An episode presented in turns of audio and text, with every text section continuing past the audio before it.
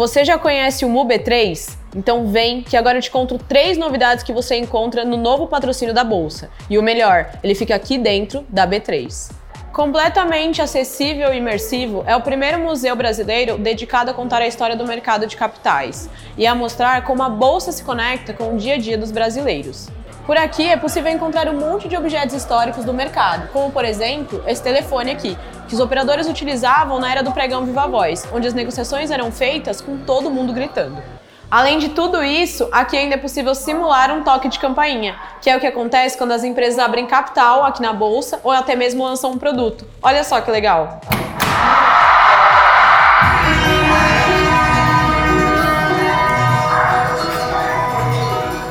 A visita ao museu é cem por cento gratuita. É só entrar no site mub três ponto org ponto br e retirar os seus ingressos.